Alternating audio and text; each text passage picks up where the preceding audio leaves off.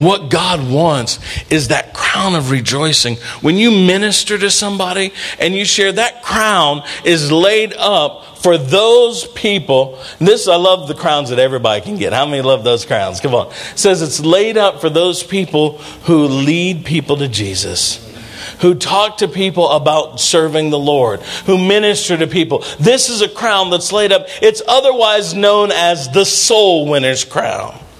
How many say, I can get that one right there? Come on. I can get that one. I got it. Come on, that's right. I got it. You know, they say the average senior pastor has never led someone to the Lord face to face, one on one. Look at your neighbor say, That ain't right. That ain't right. But the average senior pastor doesn't lead anyone to the Lord. It's been years since they've led someone to the Lord face to face. The average Christian has never done it. But yet we come to church and we listen and we hear the word of God and we get fat. We got pages full of notebook, uh, notebooks full of pages of messages and sermons and we're writing things down and we critique the pastor and we, you know, he messed up there. He's just said a wrong word. He said Jope and Hoy. and we think, man, I could do that. If he just did that. But yet we're not doing our part. Come on, how many know we've all been called to win the lost? At any cost. Come on. And this crown is laid up for us. And whenever you remember what Jesus did for you, it drives you. If you start thinking about that, looking back on how God saved you, how you were at a place where you didn't know Jesus, you were at a place where you were running from God, you were at a place where Satan was doing his best to obstruct your life. How many know that Satan was doing his best in your life? Do I have any really good sinners? Come on. You were good at what you were doing. You, you had a degree. Come on. You had a doctoral degree in sinning. You knew what to do. I remember, I remember sitting in the hospital and I think Bryce was having a procedure and Melanie was telling me her testimony. I was sitting there, I was thinking, you? Sweet Melanie? I mean, that pretty smile on your face? There's no way you did all that. Just like, yep, did it, got the t shirt. and I'm telling you, God came down and he rescued us. He bought us back. The word redeem means to buy back. He paid a ransom for us in his own blood. God did that because he loved you. Come on, somebody. And if anything should keep you moving, keep you excited, keep you going forth, it's the fact that Jesus thought you were so valuable that he gave up his life for you. God thought you were so valuable, he gave his most prized possession to buy you back. So how dare us sit by like a bump on a log and never explain to everybody we see what God has done in our life? Come on, the crown of rejoicing is laid up for those that will share the good news. Yes. You've got good news. It's time to tell everybody. Man, the other day it was free cone day. Come on, Dairy Queen was giving out free ice cream cones. And do you know, everywhere I went, I was like, we pulling over at gas station. I'm yelling out my car window when I see somebody with kids. Hey, go to Dairy Queen. They're giving out free ice cream. We went to the rec center for, for dance, and I was like, don't forget, go to Dairy Queen. Free ice cream. Come on, I had some good news. I was telling everybody. and when you find out something, you want to share it. You want to tell everybody. Uh, Ariane texts me all the time. She'll text me in April. Winco's got hot dogs on sale, 69 cents. I'm like, come on, man. She's like, Winco's got milk on sale, you know, and here's a coupon right here. Let me email it to you. It's good news. Come on, how we know it's amazing that when we find out something is free, like an ice cream cone, we will go through our phone and make sure everybody knows Oh, baby. But yet, but yet, when we have the free gift of life eternal, salvation, we walk around like mum is the word. There are people on your job that don't even know you're a Christian. People in your neighborhood that you've never talked to before. I can remember living in a, when we lived in Castle Rock, and I was the children's pastor. April and I led ministered to hundreds of kids each week, and I remember getting ready for Vacation Bible School, and I'm leaving and trying to get out of the house and get to VBS and I'm in a hurry, and these kids, I had to slam on my brakes because the neighbor kids were in the uh, driveway, and I'm like, get out of the way, you know, hurry up. I'm on my way to minister to boys and girls.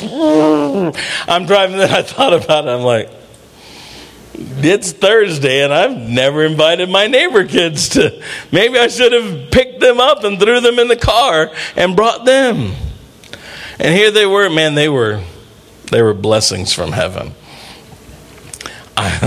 All of a sudden one day it was freezing cold in our house in the middle and um, like what'd you say i told this story okay she's keeping me i can't tell it now what if somebody hasn't heard it uh, see see look at that mama lou hasn't heard this story i'm to come over here and tell it just to her it was freezing cold in my house and it got real cold. I didn't know what was going on.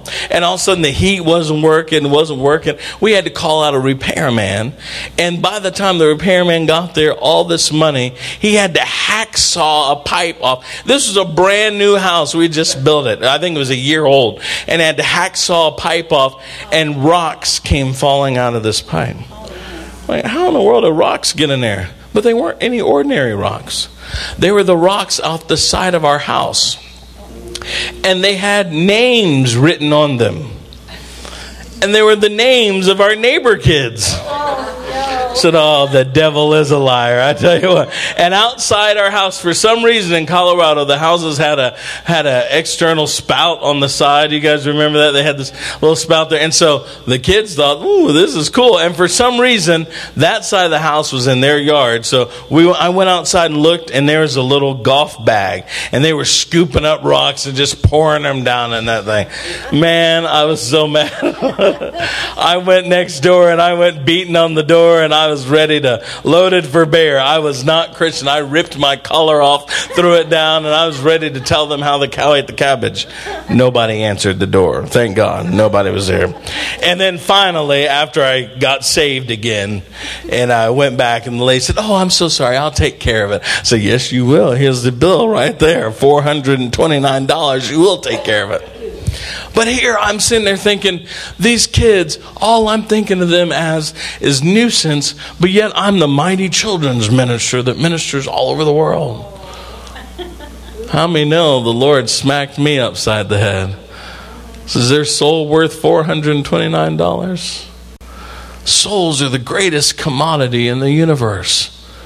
It's time that we get back to the basics and get back to saying, you know what? There's a crown of rejoicing that's laid up for me. These people were so overjoyed.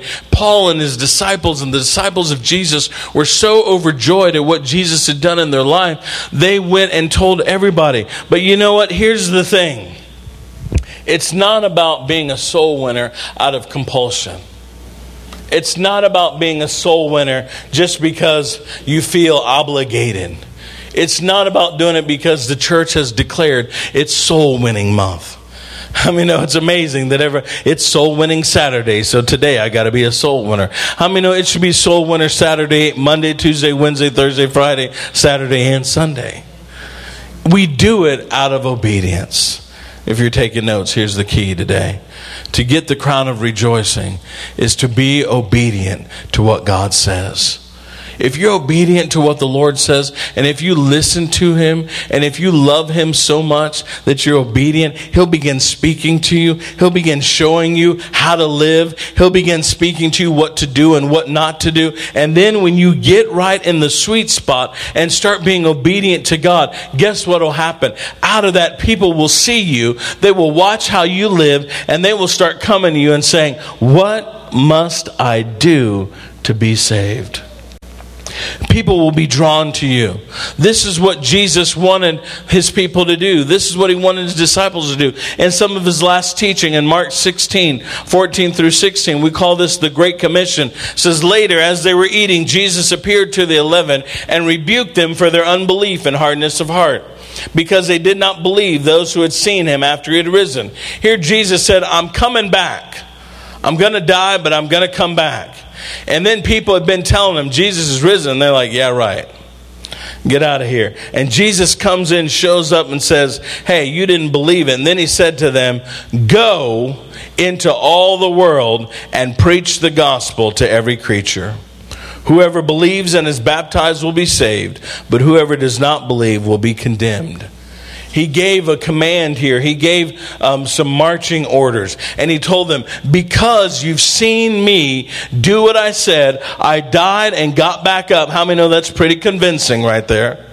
Hello, I did what I said, so I'm powerful. I can do all things. Now I want you to go and make disciples. Tell everybody wherever you go. These guys were commissioned. This was the Great Commission. When officers are in the military and they take a commission, they say, I will uphold the Constitution. I will do this. This is my duty. I will do it. They are called commissioned officers. And I'm telling you today, I'm looking at some generals, some majors, some lieutenants some sergeants. Come on, some major pains. I'm looking at some commissioned officers in the army of the Lord. And God is telling you, this is what I want you to do. So why not just be obedient? Why not listen to God? And we can see what happens.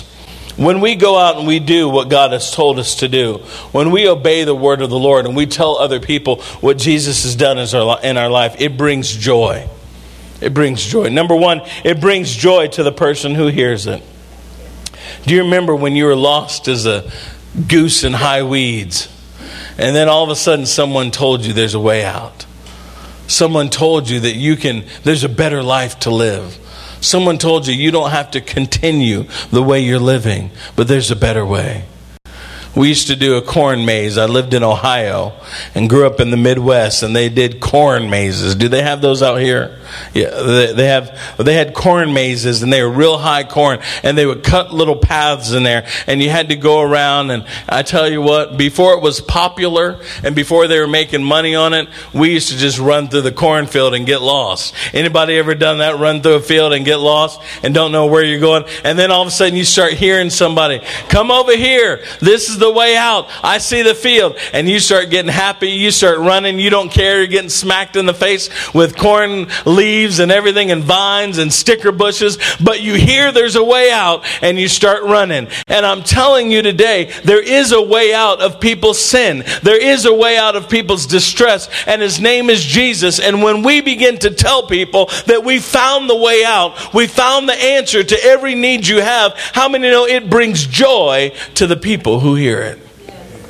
And when you become a proclaimer of the good news, when you begin telling people what Jesus did for you and what he can do for them, it will bring joy to everybody who hears it. It brings joy to you when you see a change occur. It brings joy to you when you tell someone what God has done, when you begin speaking the word of the Lord, which we know is true, and you begin sharing it to somebody and you see change occur. Whenever I minister, I'm out there. Come on, whenever you're ministering anything, you just like you're stepping out there. If you're ministering to someone and you're trying to pray for them or lead them in salvation, how many know until they pray a prayer and accept Jesus in their heart, how many know you're out there? You know what I mean? You just kind of, I'm hoping they're getting what I'm saying. When you're praying for somebody for healing, until they're healed, you're out there. And when that's called on faith, but I call it just being out there. I mean, when I pray for people, I'm praying, God, you got to do something. You got to heal them because I'm saying Jesus is the healer. I'm praying for them. And until they feel the pain leave, I'm out there. When you minister to someone a word of knowledge, a word of wisdom, you're giving them a word of prophecy until you see that click, that moment where the head begins to nod. And they're like, now, if you're giving someone a word of knowledge, and you tell them, you know, the Lord is saying this to you, and they're looking at you and they're like, nope. you wrong. How many, how many think that should happen in some churches? Come on. I think people should just be real. If God's not talking to you and the minister's up there trying to prophesy over your life, just look at him and say, nope. nope, not today. Sorry, you're way off. Come on, wrong. Ah, strike. I mean, what if that happened in churches? But everybody, you know, but until you see the conviction on their heart, until you see the joy come into their life, until you see the tears begin to stream, then you know it's resonated in their life. When I was ministering to Bryce, I was out there. I didn't know who this guy was you know, and he's a pretty intimidating fellow there, you know. And I mean, until I saw the smile, I was out there. Until I saw the tears, I didn't know that God was really ministering to him. And I'm telling you, when you see that, it brings joy to you that's delivering the word. Come on, it's the crown of rejoicing. Soul winning is a, a sport of rejoicing. It brings joy to the one who hears. It brings joy to the one who delivers it. And it brings joy to the host of heaven. It brings joy to the host of heaven. Whenever someone hears the word of the kingdom and responds to that, it brings joy to all of heaven. Luke chapter 15. There's three stories here. Three parables that that Jesus is talking about the parable of the lost sheep, the lost coin, and the lost son. And these parables here are about somebody that had something precious to them and then lost it. And they went looking for it. They did all kind of things to find this precious thing. And then once they found it, what did they do? They rejoiced. And it's the same way. Have you ever lost something that was valuable to you? How many have ever lost your glasses before and been looking all over for them? And all over, and they're they're either right there on your shirt, or around a chain, or on your head. Anybody been looking around for your glasses? They're on your head. Even worse, I've been looking around for my glasses, and then I went and walked by the mirror, and I thought, Dear Lord, they're right there on my face. Come on. That's when you know you're tired. Uh, where's your phone? And you're on it. right? yeah. Have you seen my phone? Oh, the worst time was one time I came out. This is probably TMI, but I came out of the shower and I sat down on the bed and I was sitting there and just putting lotion on my feet, and I'm like, started looking around for my glasses and I couldn't find them anywhere. Well, I mean, I'm looking everywhere. I can't look, and then I, I get up to go look. There they are, flat as a pancake. I'm like, oh man, that's back in the day of the little flimsy wire frame glasses. That's why I wear these titanium ones now. But you know, when you lose something, you're going to look all over and you're going to try to find it. We lost our remote to our TV downstairs. Couldn't find it. I mean, still can't find it. I ordered another one on Amazon. And then the other day, somebody said, Where's the new remote? I said, The devil is a liar. I think that our couch eats remotes or something like that. But here's what it says in those parables. At the end of the lost sheep, it says this. Verse 6 And when he comes home, he calls together his friends and neighbors, saying to them, Rejoice with me, for I have found my sheep which was lost. I say to you that likewise there will be more joy in heaven over one sinner who repents than over 99 just persons who need no repentance. And then the parable of the lost coin, verse 8 says, Or that a woman, what woman having 10 silver coins, if she loses one coin, does not light a lamp, sweep the house, and search carefully until she finds it. And when she has found it, she calls her friends and neighbors together, saying, Rejoice with me, for I have found the piece which I lost. Likewise, I say to you, there is joy in the presence of the angels of God over one sinner who repents. I'm telling you, how many have heard that your whole life? That they're throwing a party in heaven. Hallelujah. When somebody comes down to the altar. That's where this comes from, from these verses right here. That there is joy and rejoicing in heaven when a sinner repents. What does that mean? When someone finds out that there's a way out of the cornfield. When somebody finds out there's a way out of my distress, what I'm living in right now, I don't have to stay here anymore. There's a way out. I can get up and get out of this, and his name is Jesus. And how do I know this? The Bible says, How can they know unless there's a preacher? And how can they preach unless he's been sent? And so, guess what I'm doing today? I'm commissioning you as officers in the army of the Lord. And I'm sending you forth. I believe that we can walk into the greatest season of harvest that this church, that the body of Christ has ever seen. I'm going to come over here because two or three people over here believed it. Out of all of you, I think I heard two amens. I said, I believe we are coming into the greatest season of harvest that this church or the body of Christ has ever seen. Amen. Why? Because God is getting ready to wrap this thing up. How many believe that? We're getting ready to stand before the Lord and get whatever crowns we got coming to us. He's getting ready to wrap this thing up. We say, Well, I've been hearing that my whole life. Yeah, but has your whole life, has the world looked the way it looks? No. No, many of you are not that old, and you can recall a time, I can recall a time where the world was not like it is today we were out there in, in Graham, and then we went out further, even to a park and to a fort. And someone was saying, Life is simpler out here. They said these people out here barely have cell signal. I mean, they don't have any cell signal. They barely have internet or cable. They barely have electricity. Some of the houses we looked at, I thought, man, they said they go into town once a week, get groceries, get everything they need, and never leave their house the rest of the week. I thought, wow. Wow, could you imagine that? Some of you that you would go absolutely out of your mind. I remember one time at the church, uh, and when I was in Denver, the power went out. So we had no internet, no phone. And I mean, ministers were walking around. There's about 40 people on staff then, and everyone's just wandering around in the hallways. They don't know what to do. They're just, I can't do anything. We don't have any phone. We don't have any internet. My laptop won't work. My iPad won't work. The internet's down. What do I do? I'm like, hey, how about this?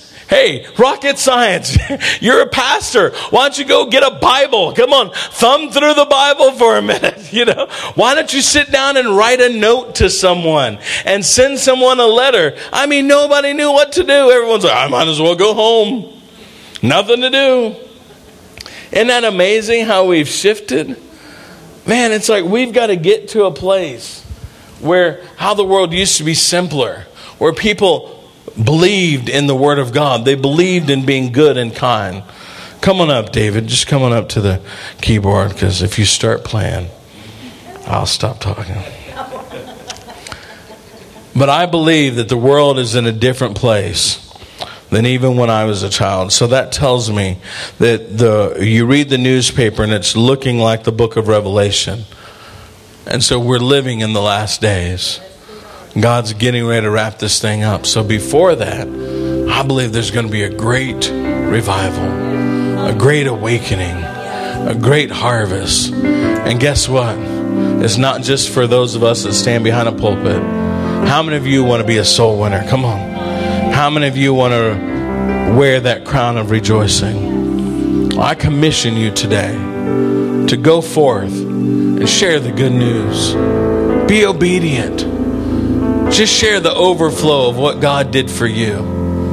And how do you do that? I challenge you, just recount the goodness of God in your life. Begin to think about where you once were and what Jesus did. All of us here have stories that we could tell of the grace of God, of how if it had not been for Him, we'd be dead in our grave right now.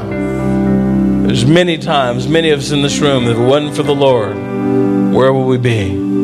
We'd probably be in prison. We'd probably be. How many times that you didn't get caught? Come on. Come on, Melanie. I know you did some stuff out there that you didn't get caught. How many times thank God that, that what you were into didn't take you out? But it was the wonderful grace of Jesus. Why? Because he wasn't finished with you. He's got a work for you to do. And what is that work? It's to obey Him, to love Him. And when you're in a season of love and obedience, your life will begin going in the direction that God has for you. And when you begin walking uprightly and doing what God's called you to do, people will be attracted to you and soul winning will be easy. And I believe that. I believe that over the next few weeks, come on, we got four weeks before Easter. How many know we're in a great time to begin talking to people about the Lord and inviting them to church? And I'm not just talking about inviting them to church, I'm talking about kicking it through the goalposts. Come on, how many believe that you can tell someone, I once was lost? Jesus did something in my life. And you know what? All I did was surrendered my life to Him. And you can do the same thing. I know you're going through something right now, and I know times are tough. So, wouldn't you like to see a way out? Wouldn't you like a better way? Can I pray with you right now? To ask Jesus to help you, to come into you and take control of your life and get in the driver's seat because you've been putting yourself in ditches for years. Let's let Him get in the driver's seat. Come on, how many can do that? Thank you, Lord. Thank you, Jesus. We thank you, Lord God, that we're coming into a season of rejoicing. We're coming into a season of joy. I declare that.